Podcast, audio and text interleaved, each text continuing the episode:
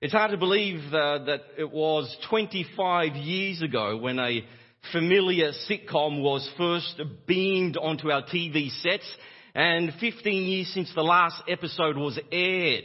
It ran for all 10 years from 1994 to about 2004. Pretty much the whole modern world was entertained by, by this appropriately named sitcom. It was called Friends and I'm sure you all know it. It's all about, it's about the lives of six friends who pretty much shared everything. Uh, they shared apartments, they shared their romantic interests, they shared lots of coffee together, and they shared the ups and downs. They shared life. The show became the poster child of, of desirable friendships. It was supposed to epitomize what friends or true friends were, were like, I guess. I know most of us secretly wanted to have a circle of friends like uh, friends. Um, but of course, the sitcom was slightly, it was slightly artificial because it was, it was scripted, you see. It, it was written to entertain and it was written for the consumer. We were all allured by a utopian friendship that was in essence fake because it was aimed at what I wanted to see without demanding anything from me. It gave without asking anything in return, so I just took. And like I said, I wanted a social circle like friends. Growing up, I had a few friends, but I, I didn't keep any. In fact, I've got an old friend sitting there that I haven't seen in such a long time, and I'm glad he could be here. Big story there, but one of the main reasons I haven't kept long term friendships is because I got brought up with the, with the wrong view of friendship, with a, with a skewed view, with a skewed view on how I was to be a friend and how I was to receive friendship. I got friendship wrong, which made me a poor friend, which in turn then I, I brought into the church. And the church has been worse for it. And so I asked myself when contemplating my assigned passage that Pastor Paul Mosichuk gave me, was the sitcom Friends what friends should really look like? A free for all? You just be you and I will love you and be friends with you no matter what? And you need to be friends with me regardless of how I behave. And does making friends really have anything to do with the church? Isn't making friends irrespective, separate from the church body? I, I, just live life looking around to find the person I would like to be my friend that will fit into my life, you see. That will, that will fit into my interest. And, and then I, I choose them to be my friend. Is, is that what friendship is? A, a, a consumeristic part of just living? But before we go on, I need to pray. So, how about we pray? Father, we are in your presence only because of your Son, Jesus. Jesus, our King, I ask, O oh Lord, that you would mold us. If need be, by your Spirit, Spirit, break us so that we would live like you are our Lord. Yes, you are our Savior. We, we speak a lot about that, but our Master and Lord, that we would genuflect and we would bow down to you, O oh Lord. And that we would take seriously your commands. That we would be obedient. So, what I ask now for Liverpool and for myself, that you would, by your Spirit, now Fill us. Convict us, O oh Lord.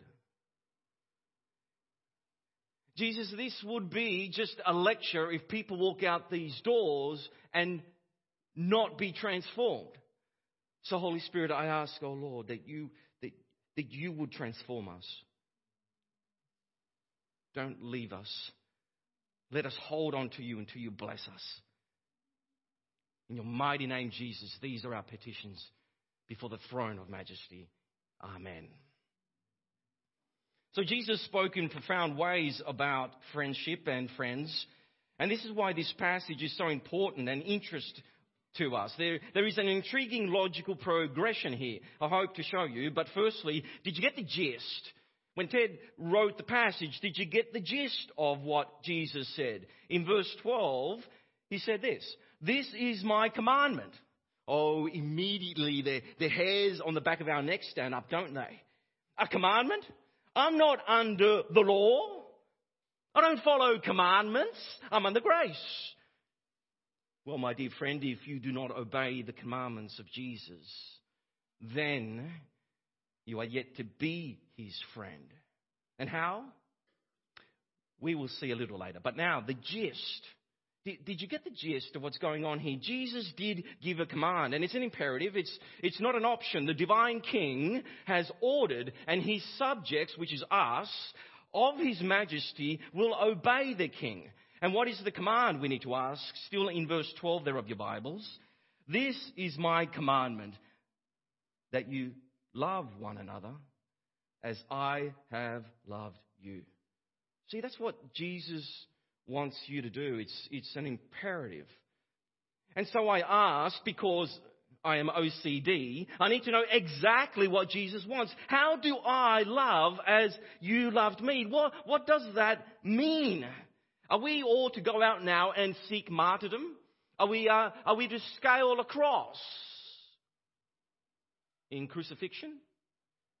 And so then Jesus gives a further explanation in the, in the following verse. Listen to your master, how beautifully he speaks. Verse 13.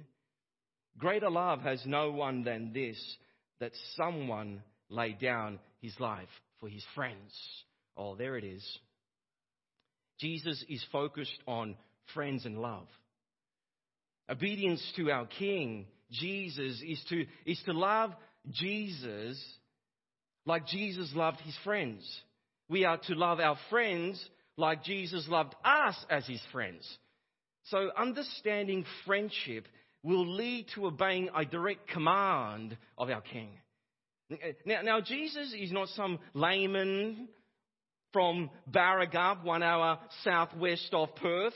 So he is a, a supreme intellect. Our Jesus, he's so marvelous. So we need to ask questions. What exactly does this friendship Jesus demands look like? That we, that we may be obedient to his, to his command? Is Jesus talking about the, the sitcom friends kind of friendship? Is, is that what kind of friendship Jesus is talking about? Or the, or the friendship that I practice now? Or, or is it another kind of friendship? And, and which friends am I to love? Am I to love my friends? Who are my friends? And before we, we switch off and go on to thinking about lunch, we think that this is a side issue that won't apply to us because maybe, just maybe, just maybe some of you don't have friends, so you think this doesn't apply. We can't be too quick to conclude before we go through the text. Or before we say, what does this have to do with my personal walk?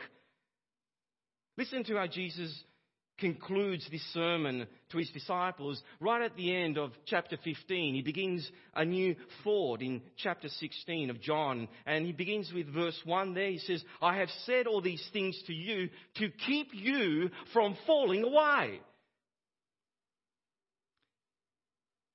Have you fallen away? Are you in the process of falling away? Do, do, you, do you feel yourself falling? If that's you, you need to take heed. Or if you think, what does loving friends have to do with the church? You see, when, when Paul was speaking about building the church, the body of Christ in Ephesians 4:15, he said this, speaking the truth in love, we are to grow up. Oh, for so long the church has been drinking milk. When are we going to grow up? And he says this, grow up in every way into Him who is the head, into Christ, from whom the whole body, that's you and me, joined and held together by every joint with which it is equipped when each part is working properly, makes the body grow so that it builds itself up in love. Love in the body of Christ. Love. Is what forms divine stability. You want to know who are your friends? You want to check how you love? You want to obey Jesus? Do you want to grow up, Liverpool? Do you want to be a healthy church that's mature and builds itself itself up in love? Then you know you need to know how to love. Allow me to set the parameters of where I'm heading. I would love it if you have your Bibles cracked open. I'm going to be in John 15 the whole time. You need to mark them, highlight them. If it's paper, they should be dog-eared. They're not a, a it's not, the, the Word of God does not sit on the shelf. Bring them. I'd like to make and underscore two main observations by answering two prime questions about friendship. And I'm going to try and do it as I weave through the text. That's why it will be great for you to open your Bibles and see how I'm going to show you a few things. What I'd like to answer for us today is two questions. What does friendship look like to Jesus? So then we may obey Jesus. And then the next question I want to ask is who are my friends? Who are my friends? So let, us open our Bibles. Or, in this modern day and age, I know we, we say things like turn on your Bibles. The other day, my Bible ran out of battery. It, it, it's like imagine speaking that 20 years ago. John 15:9. I will be parked here for at least another hour and a half. Kidding. Let's go straight to the first question. Sometimes I'm not, so that's not even a joke in my church. What does friendship look like to Jesus so we may obey Jesus? You know, to understand what this friendship look like, looks like, look at how John begins. He begins with love. Let's go through the text. And as I make some observation, let, let, let's allow John to lead us to an answer. Okay, here we go. Verse 9. Look at this. As the Father has loved me, so have I loved you. Abide in my love. Follow the object of love here. See how John builds a chain of love? The Father loved Jesus, so Jesus loved you. See? And, and it says, Jesus loved you. This is in the past tense, and this is very important for us to know. This love had already begun, and it has no end defined. As the Father loved me, so have I loved you. And it's the same kind of love, notice? Same kind. As the Father has loved me, so have I loved you. Therefore, this love and its characteristics, it must be a divine love with all the properties eternal, unbreakable, perfect, joyous. And so, with this divine past tense love, Jesus says this I have loved you. The you comes from the preceding verse, verse 8, if you can go there, says this By this my Father is glorified, that you, there it is, bear much fruit and so prove to be my disciples. This you refers to all those who by their fruit prove they are disciples of Jesus. Jesus is here speaking to his disciples then and speaking to his disciples now. And there is an imperative. Do this. Do what? And he says, abide. Remain in my love. And we need to ask how? How do we abide in this love of God? So then Jesus elaborates. He's so clever. He knows we're slow to understand. So then Jesus in the very next verse says this. In verse 10, if you keep my commandments, you, are, you will abide in my love. And before we begin to whine again and say, I have already told you, Wally, I'm not under the law. I don't follow commands. I'm under grace. Jesus then says, just as I have kept my Father's commandments and abide in his love. You see, Jesus doesn't ask something of you that he hasn't already done. And it's also a slap in the face to antinomianism. You know, those that say there's no more law, there's no more commandments to follow. Oh, yes, there is. There, may be no commands to reach salvation to be saved. But King Jesus, or for him to be king, he must be obeyed. And what do we obey? We obey his commandments. But remember how we began verse 9? And I may keep having to. Repeat it. This is about a love for you that is in the past tense. John is speaking to his disciples of, to the disciples of Jesus who are already in the kingdom of the Lord. This is not about salvation. This is about sanctification. This is about growing up. You want to grow up. Take heed.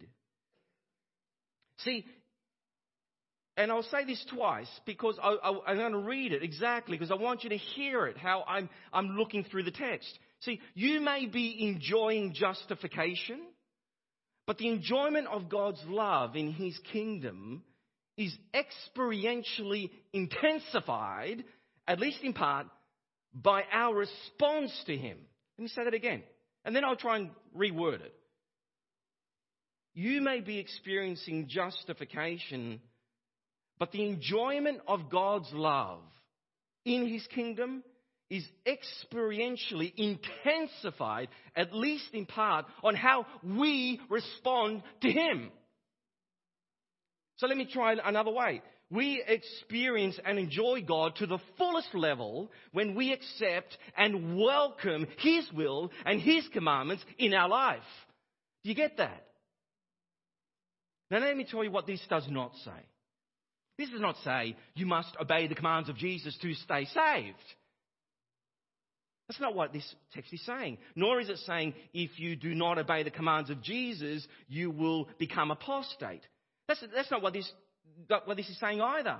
It is not saying you can lose your salvation. That's not the issue here. This is describing the character of those whom God loves and those who love God. You love God and abide in His love by continuing to love obeying God's commands in Jesus. Obedience to Jesus is a sign you love God. We brush over that. I'm going to repeat that. Obedience to Jesus is a sign we love God. That you abide in Christ. And you see, Jesus is our example. In John 14 35, Jesus says this I do as the Father has commanded me. Why, Jesus? Why do you obey the commands of the Father Jesus? Uh, of, uh, the commands of the Father Jesus? And he says, so that the world may know that I love the Father. See? Tying a characteristic of obeying God's command to display to the watching world, I love God. And so we then have to examine ourselves. Obedience to the commands of God is to love God.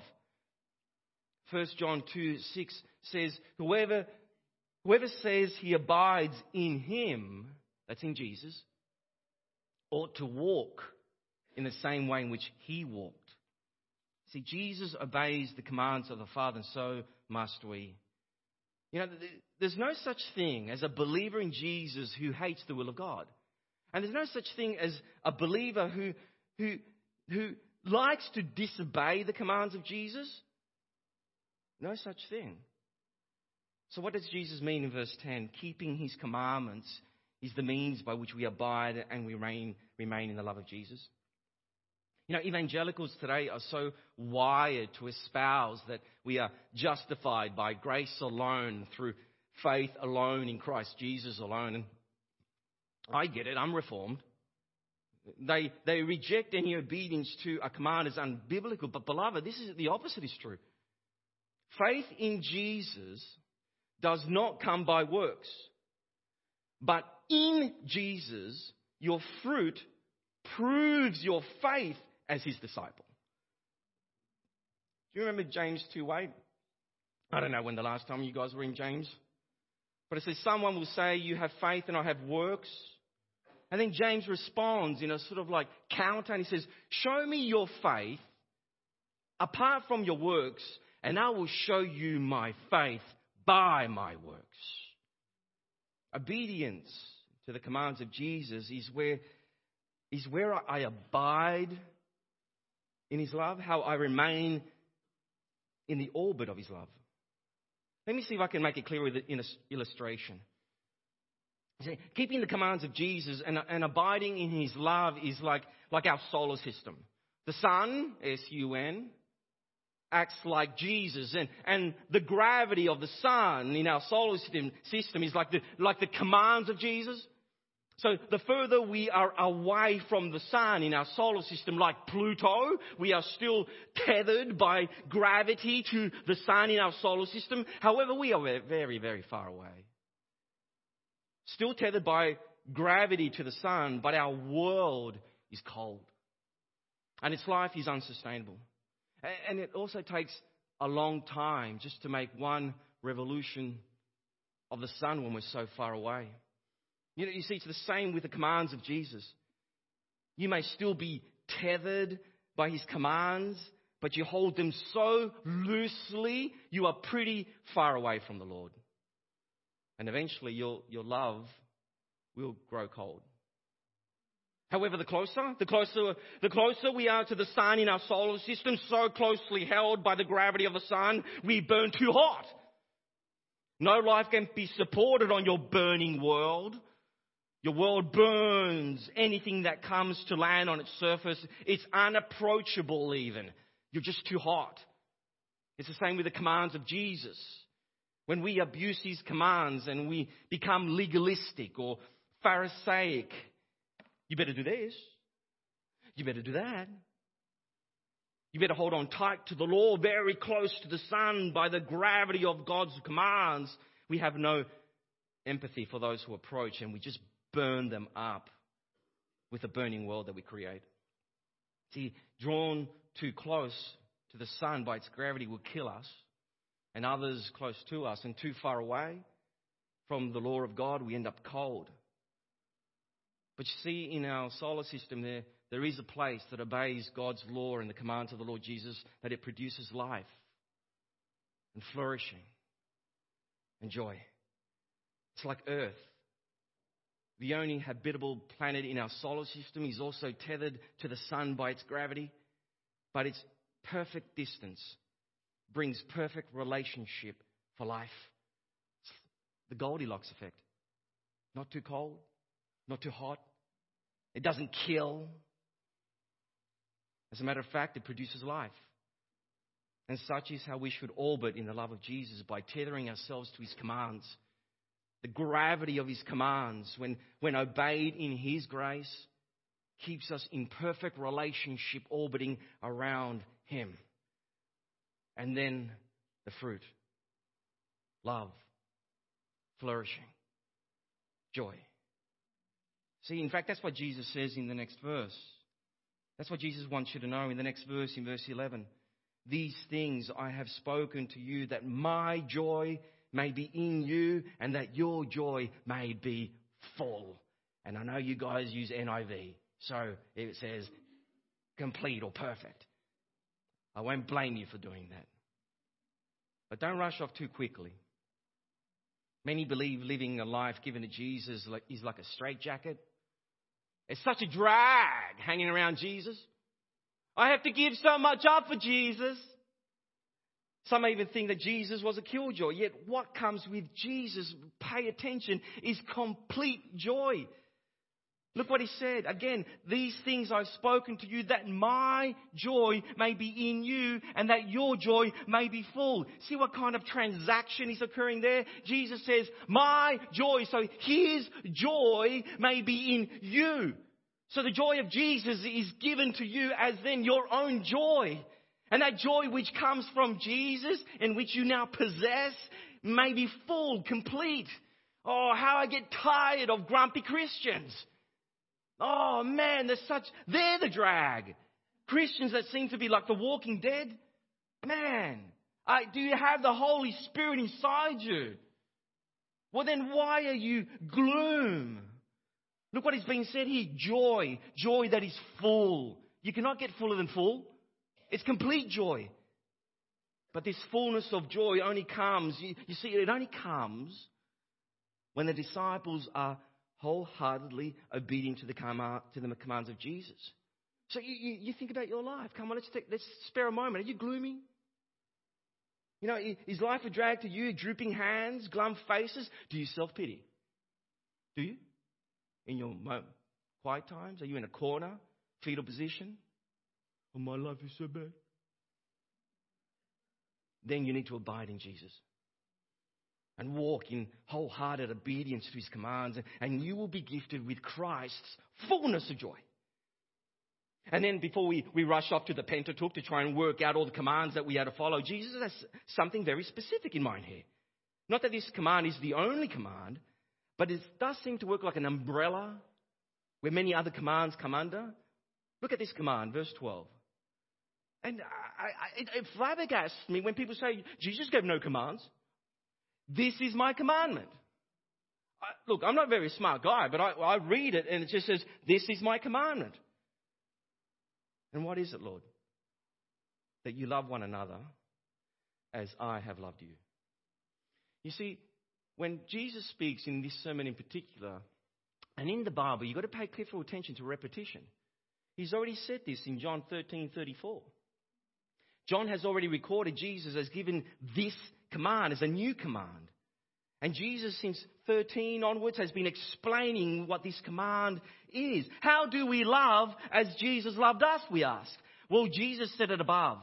In verse 9, remember that? This love is from the Father to the Son. As the Father has loved me, so I have loved you. A love that is comprehensibly unbreakable, eternally constant, robust. That's the love that we're going to love each other with. It's got to be hardy, but then gentle, strong. It doesn't want to break. It doesn't get easily offended. Are you easily offended? I don't know much about your church. I'm just speaking, right? Because I know church. Brother or sister walks up to you and they just say a runaway liner, one liner, and you're already.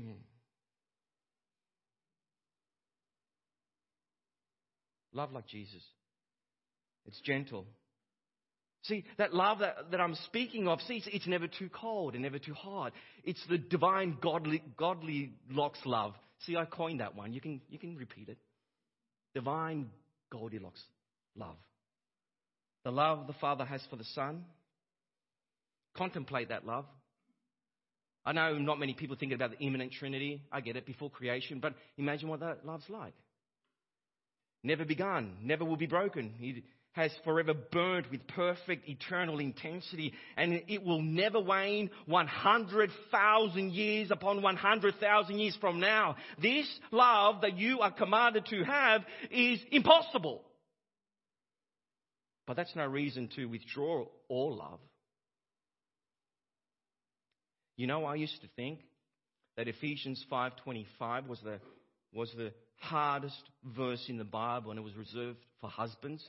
You husbands, do you know it? Husbands, love your wives as Christ loved the church and he gave himself up for her. How am I supposed to give that kind of love? So I always figured that husbands, you know, were hard done by. And then I read verse 12. This is my commandment that you, all disciples, love one another as I have loved you. It made me feel better. So you know what I did? First thing, I rushed off to my wife and I said, see, you have the same predicament as me. You have to love me like Jesus loved me. love each other as Jesus loved you. We're all in the same predicament, aren't we? It's a command to demonstrate uncompromising and intense love for one another. Godly love, divine Goldilocks love. Do you see the logical flow though? I love the Bible. I love the Bible. Did, did you see? Do you like logic? You, you like philosophy? Read the Bible. Did you see the, the logical progression? A chain of love that began in verse 9 and ends in verse, two, verse 12. The Father loved Jesus. Jesus loved his disciples. His disciples, in turn, must love each other Father, Son, me, you. You are to love one another as I have loved you. See, that love is sourced from the Father mediated by the Son, overflowed by His Spirit in us, then to each other. It's like the sun's source of heat coming through and penetrating to us by the sun's rays on a fertile world that I live in, which then produces fruit. And before you despair and say, Who can love like Jesus? Who is sufficient for these things? This love Jesus explains somewhat in the next verse. Look at verse 13. What kind of love? What does it look like? Greater love has no one than this, that someone laid down his life for his friends. And look, here it is. John has answered our first question. What does friendship look like to Jesus so we may obey Jesus? Friendship is a love that is self sacrificing. Loving my friend is giving my life up for them. Giving, giving, giving, giving, giving my life for them. So it's not a sitcom friends friendship, like a consumeristic friendship, a friendship aimed at what I want to see without demanding anything from me. No, biblical friendship gives. Biblical friendship doesn't just take. Biblical friendship gives and gives everything. A given life for their friend. Now, this doesn't mean that the love is great because it's given to friends in particular, but great love is the laying down of life. Self sacrifice is the great love, and that great love is given to friends. And of course, the greatest exemplar of laying down one's life for his friends is Jesus, King Jesus. Praise to his holy name. Today, on the Lord's Day, you need to spend time apart from here praising him. Lays down his life, condescends from eternity, off his throne, unrobes his majesty, and he allows people to mock him and then spit him and then scourge on him, and then he dies for you. And this is where unbelievers, any atheists here, this is where you get it wrong. You think that Jesus was crucified as a criminal or as a failed missionary. But no guilt was found in him. Jesus came voluntarily to die as a substitute for sinners. It's us. As a sacrifice for his friends. Jesus dies a death that we deserve. And Jesus dies so his friends may live. How do we abide in the love of Christ? We obey his commands. What is his command to obey? Love one another as I have loved you. How do I love in this manner? Greater love has no one than this, that someone lay down his life for his friends. Do you see? We follow King Jesus. We obey the King's commands. We actually live like he lived. It's a logical progression beginning with the Father, moving to Jesus, Jesus to his disciples, from us out in fruit. But who benefits, we ask? Well, for that, we need to answer the second question, don't we? Which friends? Which friends am I to love? My current friends? Who are my friends? Have you ever heard this? And don't put your hand up if you've ever said this. That you can't choose your family, but you can choose your friends. Hmm. You've got to be very careful when a preacher asks questions like that. I think that's completely untrue for the Christian. Let me show you something. Verse 14 tells us who are his friends. So, you are my friends if you do what I command you. And it's a strange love, isn't it? Very strange. It's different to the sitcom, secular, worldly love. Who wants to be a friend to someone that says, You obey me and you can be my friend? Strange. But firstly, Jesus is not saying obeying his commands causes you to be his friends, but obeying his commands is characteristic of his friends. And how do I know I'm a friend of Jesus? I, I, I obey his commands. And secondly, it separates Jesus from all our other friends. We obey him, he does not obey us. But, but keep asking the question who are our friends? Well, if we are friends of Jesus, we would also be friends with others who are friends with Jesus, right? I'm friends with him, other friends with him, therefore we're all friends. Everyone who calls Jesus his friend is your friend. Everyone who obeys Jesus as king is your friend. Here are your friends. Liverpool. These are your friends. Listen to what Jesus teaches immediately following this friendship sermon because he wants to contrast to make sure you're not like me and say, uh, but what about this? What about that? So then he says, just so you make no mistake where our friends should come from, listen to what Jesus speaks about in the very next verse after our pericope, after our passage, verse 18. He says, If the world hates you, know that it has hated me before it hated you. If you were of the world, the world would love you. Does the world love you? It would love you as its own. But because you are not of the world, but I chose you out of the world, therefore the world hates you. Jesus said that. So let me ask you ask yourselves do you have more friends in the world than in the church? Does the world hate you or love you? Do you love the world?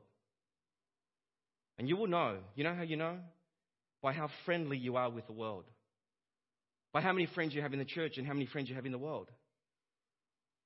But now you say, but Wally, these are the world, they're my friends. I, I made friends with them and so they're, they're my friends. Well, let me challenge you. Think a little bit, little about who your friends are and how you manage to befriend them. Who chooses your friends? Who chooses your friends to love? You or Jesus? Remember, I said your friends are those, your friends are those that show the characteristics of obedience to Jesus. They're your friends. You are my friends if you do what I command you. In verse 15, Jesus says, I no longer call you slaves, but friends. And now listen in verse 16 of our passage. You did not choose me, but I chose you and appointed you that you should go and bear fruit, that your fruit should abide.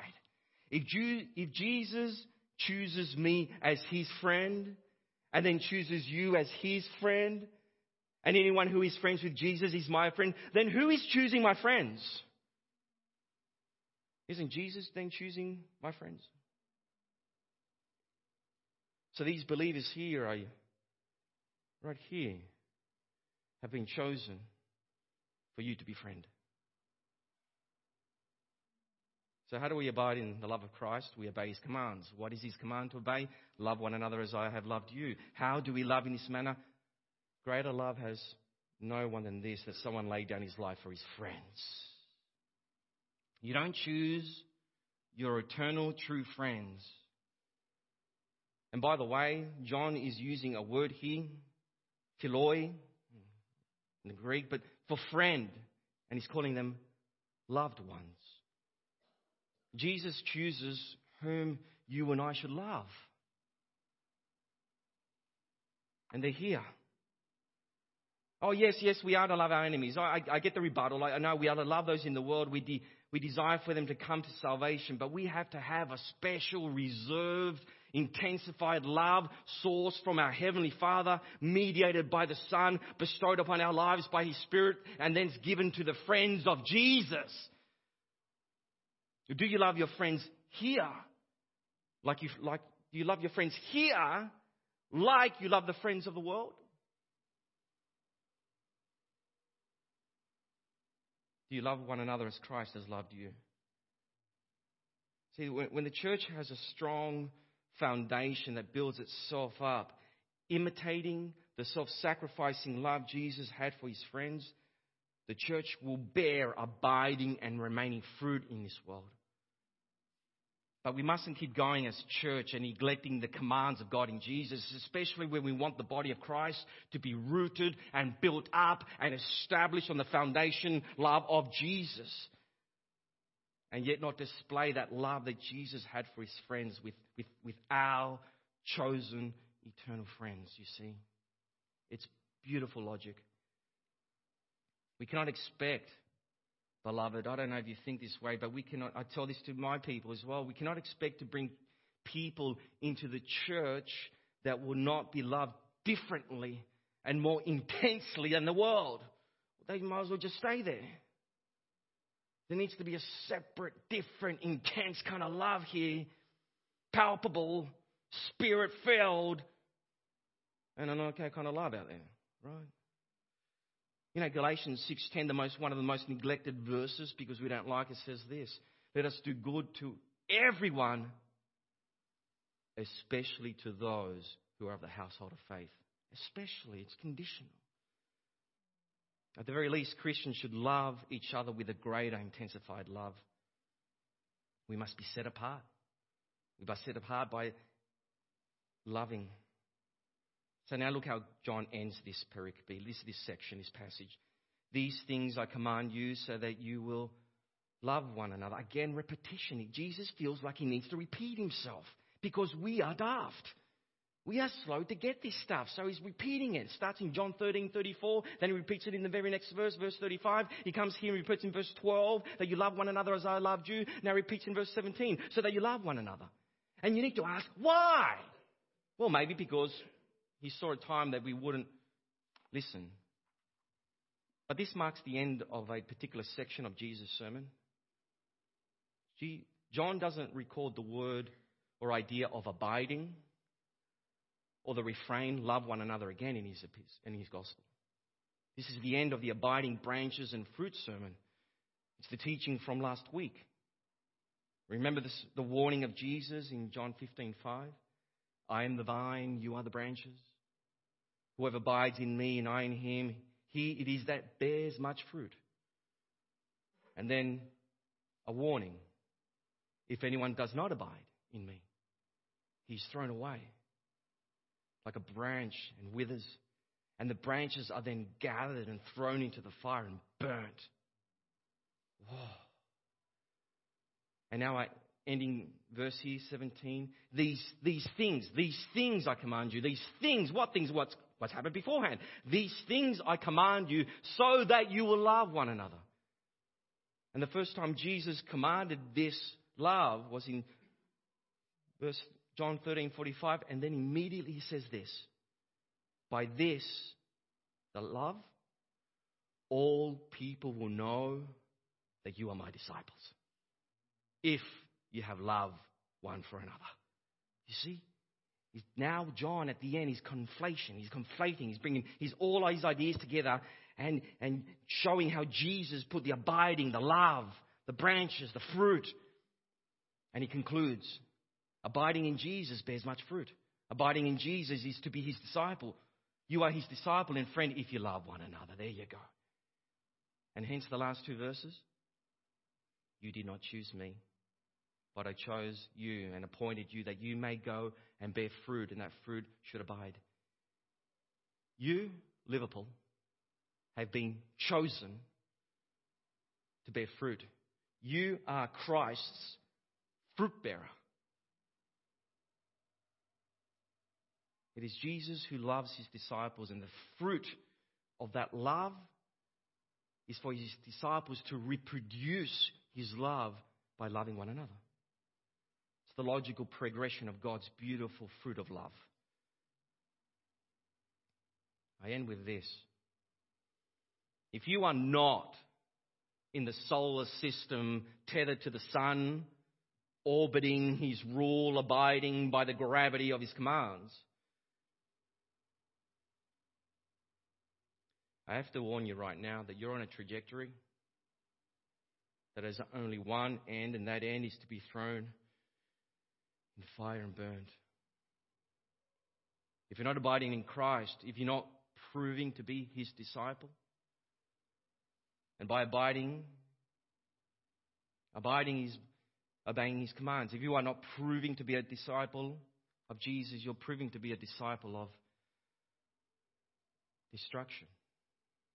So I ask you, why would you reject such a loving Savior? A uh, Jesus, a man who, who's not like friends on TV, but Jesus who lays down his life for his friends. You and we need to sober up right now to understand the gravity of the predicament we're all in.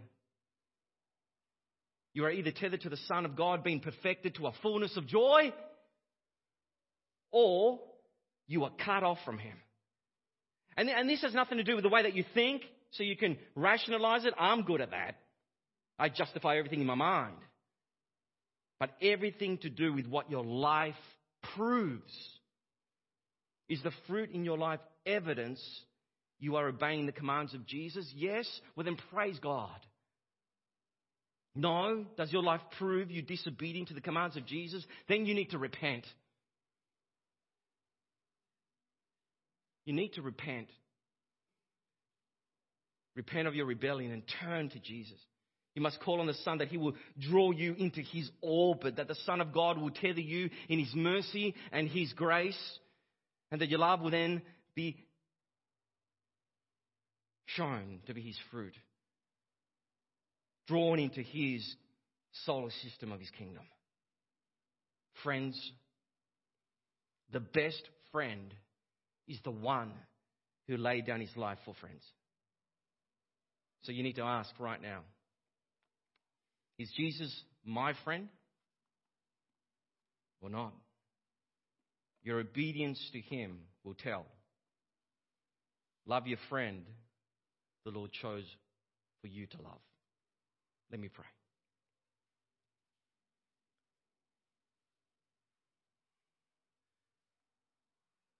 Lord,